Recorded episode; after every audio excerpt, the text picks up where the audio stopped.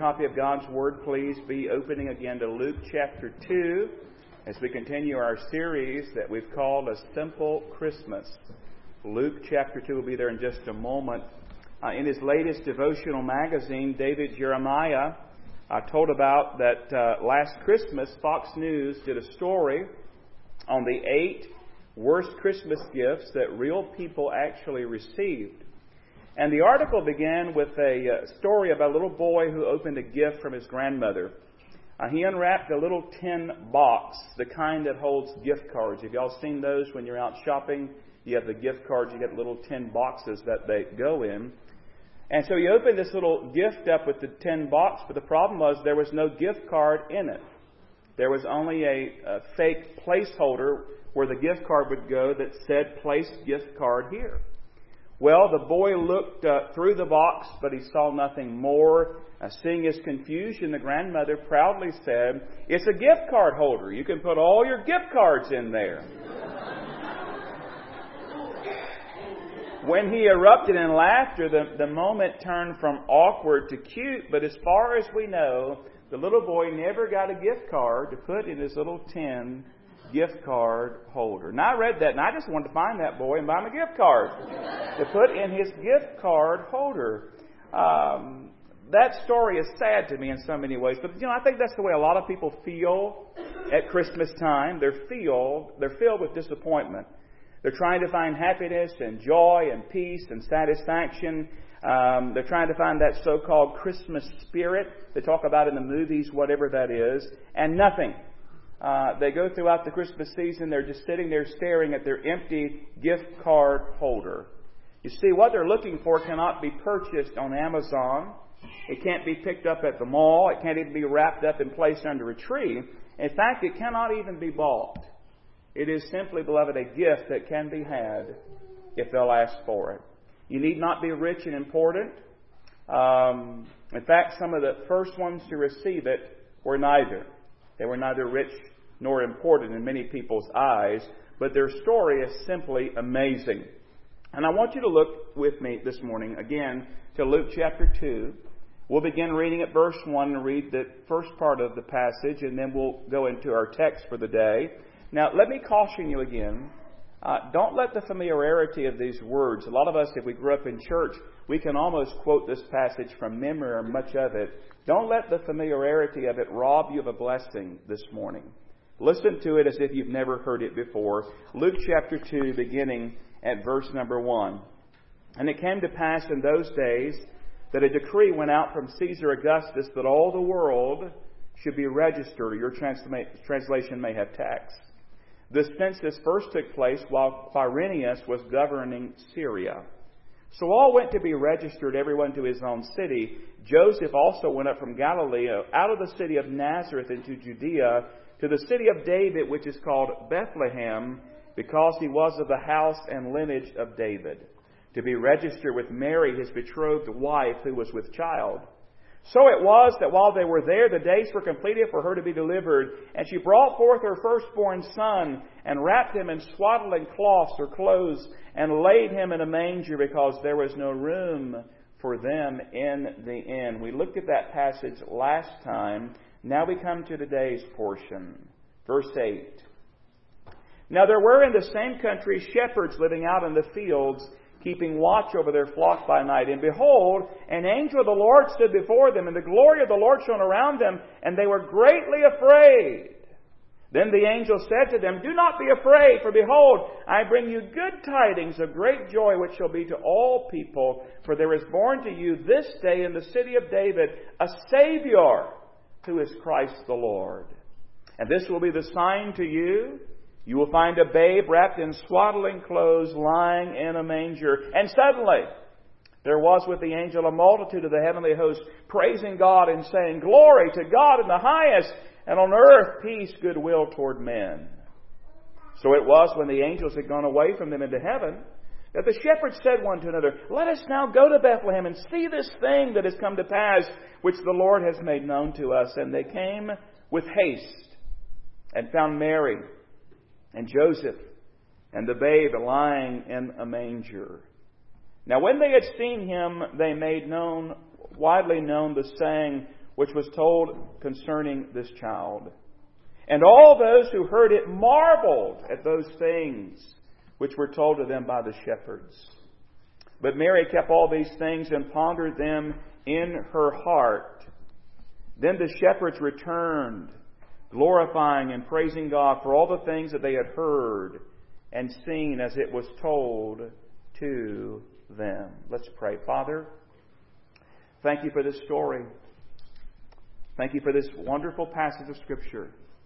Help me, Lord, as I unpack it today to say exactly what you once said, to think the thoughts that you once thought, and Lord, guide my very words and actions to bring glory to you. And I pray this in Jesus' name. Amen. So I looked over this story again as I pondered it, as I read it, for who knows how many times I've read it. Hundred times, five hundred times. Three lessons came to mind that I want to share with you this morning. The very first one is this The Lord spoke to these shepherds in the midst of their daily routine. The Lord spoke to these shepherds in the midst of their daily routine. For these shepherds, it was just another night. Another night watching over their flocks out in the field. And I'm sure they never expected in a million years what was about to happen was going to happen. It never even would have crossed their minds that God would send a birth announcement of the Messiah, the long awaited Messiah, uh, to these shepherds. Tell them that a Savior is born, the Messiah. And perhaps they were gathered around the fire. Maybe they'd done this for maybe most of their life, probably. And they were there that night, laughing and talking, doing whatever it is that shepherds do in the evenings as they're keeping watch over their flock. And in the midst of their ordinary life, the Lord spoke to them. In the midst of their daily routine, the Lord spoke to them and brought an incredible message to them. These angelic messengers said to them that Jesus the Savior had been born. And as I pondered that and thought about it, beloved, I wonder how many times do we miss out in life because we're looking for the extraordinary instead of valuing the ordinary. We're looking for the extraordinary, the extraordinary, instead of valuing the ordinary. You know, so much of life is mundane. So much of life is the same. Have you noticed that? Get up, go to work, go to school, come home, do chores, do laundry, do dishes, cook, eat supper, shower, go to bed, get up and do it all again the next day, go through the same routine again, do it the next day, the next day, the next day. Oh, and there are Sundays where you go to church and, and hopefully on Wednesdays it's time to go to church again, like we've gone a hundred times or five hundred times or a thousand times. And so many live their lives going through all that, waiting for that escape, holding out for a week of vacation. Um, thinking like this, if I can just get to that special event, if I can just get to that trip, if I can at least just get to the weekend, if I can get through hump day, it's Wednesday, and, and then it's, if I can just get through Friday, then I'll have some relief. Then I'll have some escape. But beloved, let me ask you, think about it for a moment. That's a sad way to live, is it not? That's a sad way to live. Now, there's nothing wrong with weekends. Nothing wrong with vacations and special events. We all enjoy them. I think we should look forward to them and we should value them. But if we only live for them, if we only live our life going through everything, just holding out for the weekend, holding out for that week or two of vacation, holding out for that trip to Disney, holding out for whatever it is that we're waiting for, what a miserable, miserable way to live life. Every day, just to go through waiting to get to something better. We miss out on a lot because we don't value the ordinary. We're busy waiting for the extraordinary. Now, listen. Much of our time is spent in a normal routine. Very normal. And God cares about the normal routine. In fact, have you ever pondered the thought that um, He created us to have those sorts of routines? Say, what do you mean? Well, every day we have to eat. Every day we have to sleep. Every day we have to work in some way or fashion and the like. And beloved, we need a Christianity, we need a faith that will work for our normal days of life. We need a faith that will work for us when we have to change what seems like the 500th diaper of that day alone. We need a faith that will work when we've got a nail in the tire again and the tire's flat. We need a faith that works when that hospital bill comes and you thought for sure you paid every person that walked in your room and yet there's another bill and you're still not done with it. We need a faith that works when the deadlines are looming, the kids are fighting, and the in-laws are coming. We need a faith that works on those days. Not just on Disney days. Not just days that we go to the beach. Not just lake days. We need day, we need a faith that works on the normal, nitty gritty days of our life. We need a faith that works when we're out in the fields watching those same dumb old sheep again and again and again. We need to understand something, beloved. This is the day the Lord hath made. And the Bible says we should rejoice and be glad in it. We need to learn to hear from God on the normal days of our lives. In the midst of our normal daily routines, we need to be filled with His Holy Spirit. We need to be sensitive to His leading in our lives. We need to fill our minds with the Word of God because, beloved, we need the Lord on those normal days. We need the Lord on those trying days. We think we need a week off. Maybe you do. We think we need a vacation. But really, beloved, the truth of the matter is we might just need to get along with the Lord for a little bit. Furthermore, we sometimes think we need to take off a week from work to do God's work. You know, if we take off a week and go on a mission trip, we really can serve the Lord then.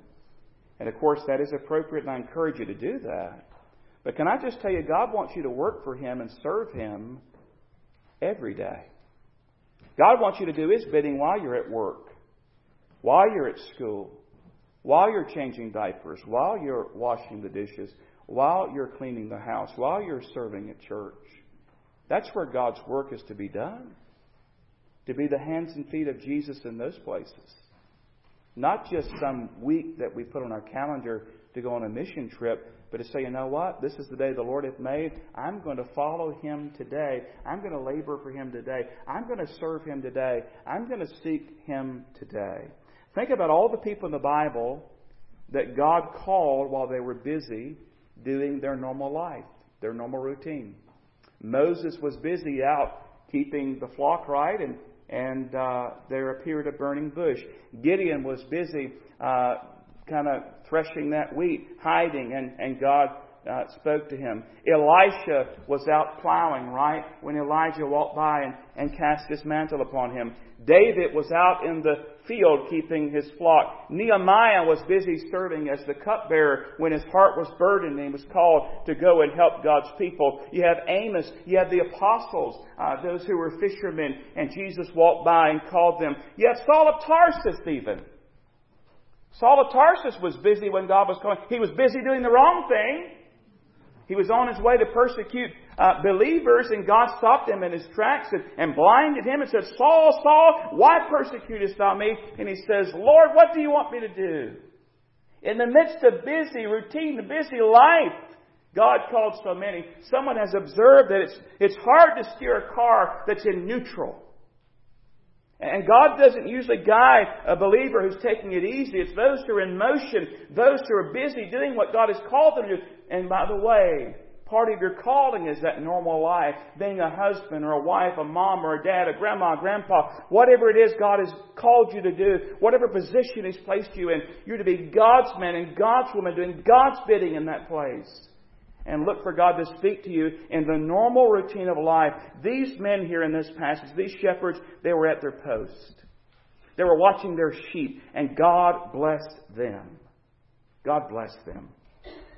Let me ask you, what is it that God wants you to learn right now in your life, in the normal routine of your life? Are you listening to Him? Are you reading His Word, allowing Him to speak to you? Are you talking to Him through prayer? I find it so wonderful here to see that God sends this birth announcement, the greatest birth announcement ever, to some shepherds keeping their flock out in that field that night. And He says, I've got good news. A Savior has been born. And by the way, the Lord calls us. Many times we're busy, but just don't be too busy to answer. Don't be too busy to answer.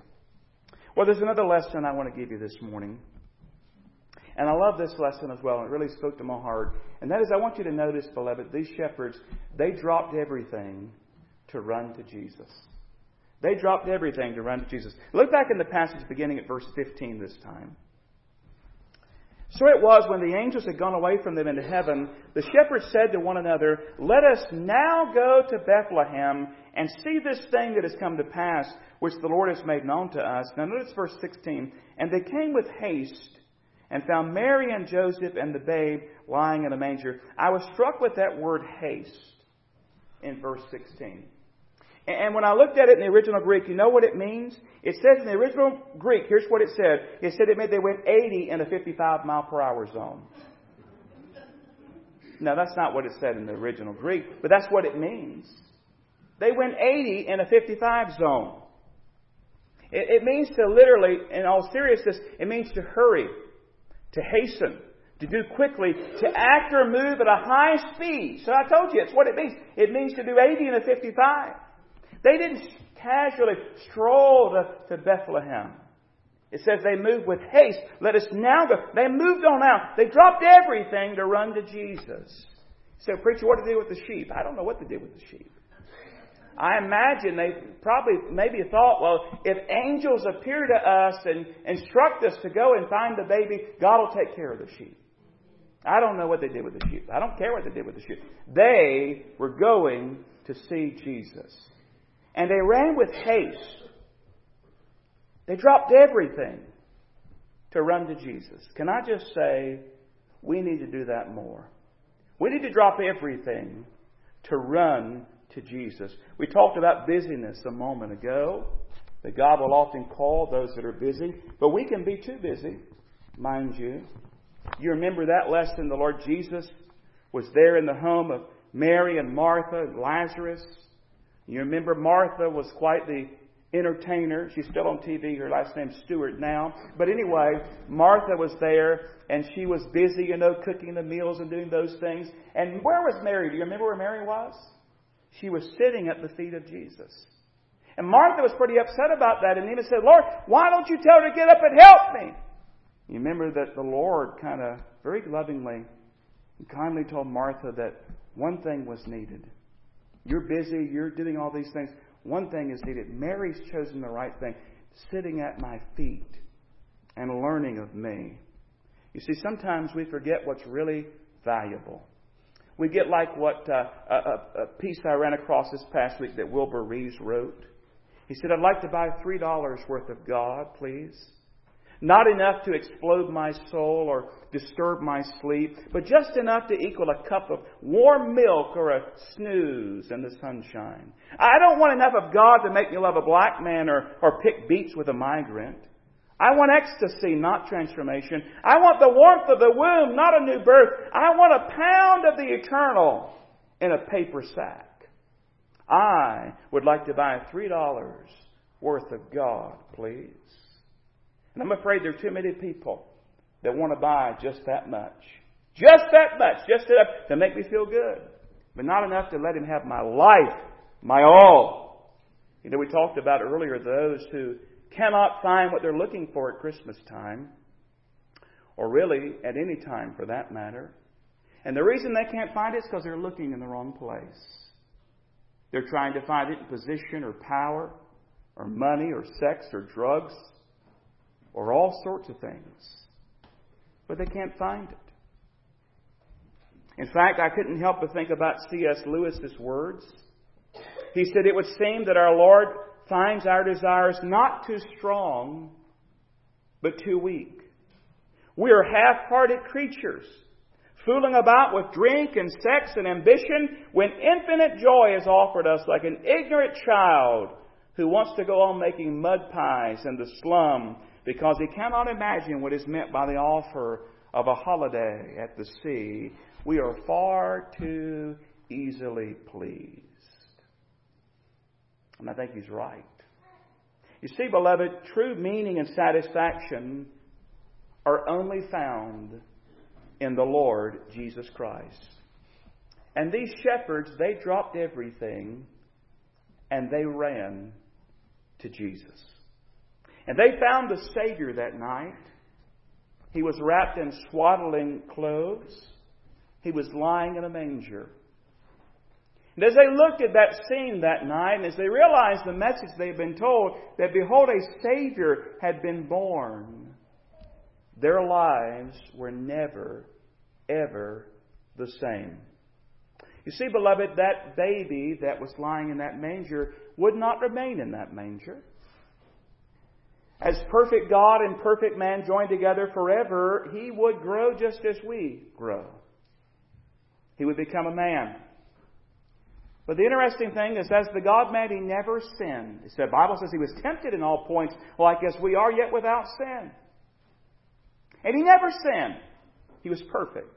He went about ministering and doing good and, and sharing the message of God as God. And then he voluntarily gave himself to be whipped and beaten and brutalized and placed upon that cross. He shed his precious blood. He died, taking upon himself our sin. But he's no longer on the cross. They took him from the cross and placed him in a tomb. But, beloved, he's no longer in a tomb. We sang about it a moment ago. Death could not hold him. There's victory. He's alive forevermore. And, beloved, the Bible very clearly says that if someone will recognize that they are a sinner and turn from their sin and trust Jesus Christ alone, they will have eternal life. Their sin will be forgiven. They'll be given a home in heaven, made an heir and joint heir with the Lord Jesus Christ, and made a child of God. And you see, beloved, that's what people are searching for. That's why they can't get the satisfaction and the peace and the joy, and the meaning in life, because they're looking in all the wrong places. You see, the one they're looking for is not a thing, it's a person, the Lord Jesus Christ. If you've never given your life to Christ, may I encourage you on this Christmas season Sunday to turn from your sin and place your faith in Jesus Christ. Do what they did. Come with haste. Hurry! And turn your life over to Christ and Christ alone. But this lesson is not just for those who do not know the Savior. I think there's a lesson here for those of us who do. Because I know I'm speaking to many who say, Well, preacher, I've already done that. I know I'm a child of God. I know I'm saved.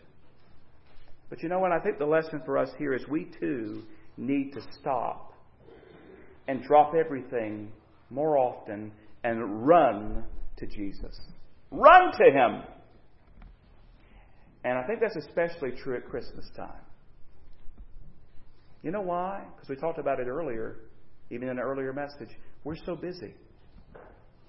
There's programs and cookies to bake and gifts to wrap and cards to address and parties to attend and family gatherings and family functions. And in the midst of all that's going on, we can miss the reason why we're celebrating in the first place. We need to drop everything and just run to Jesus, even if just for a short time. And just sit at his feet. Let me ask you, when's the last time you did that? When's the last time you said, you know what? I'm leaving everything for just this time. Set the phone aside. Leave the phone aside. Turn off the noise. Turn off the TV. And just come and worship the one who is worthy of worship. Well, we've only got a little bit of time left. We better hurry. Talking about busyness, right? We got to hurry. It's almost noon. The Lord spoke to them in the midst of their daily routine. They dropped everything to run to Jesus. There's a third lesson here, and we'll just touch upon it. Did you notice, beloved, that they worship God and witness to others? Look at verses 17 through 20. Now, when they had seen him, they made widely known the saying which was told them concerning this child. And all those who heard it marveled at those things which were told them by the shepherds. But Mary kept all these things and pondered them in her heart. Then the shepherds returned, watch it, glorifying and praising God for all the things they had heard and seen as it was told to them. Now, it's interesting to note that their response went in two directions. It went upward and it went outward. Put another way, it went vertical and it went horizontal. Verse 20 says they worshiped God. They praised God for all they'd seen and heard and all that was told to them. And if you're wondering what is the proper response to the birth of Christ, what is the proper response to the Christmas time? Here it is worship. It's all about worship. It's all about Him. That's what we're doing at all the programs and the services. We're seeking to worship the Lord Jesus. But they didn't stop with worship, they also witnessed. They told others. It says in verse 17, they made widely known the saying which was told them. See, these shepherds became missionaries. They became missionaries. In fact, we could say it this way they went and saw so that they could go and tell. They went and saw so they could go and tell. And, Christian, that's our job too. We're to go and tell others the good news that Jesus saves. Think about it. When's the last time you told somebody? It's the perfect time to do it. Merry Christmas. Perfect time to talk about. You know what Christmas is all about? It's about the birth of Jesus. We need to go and tell others.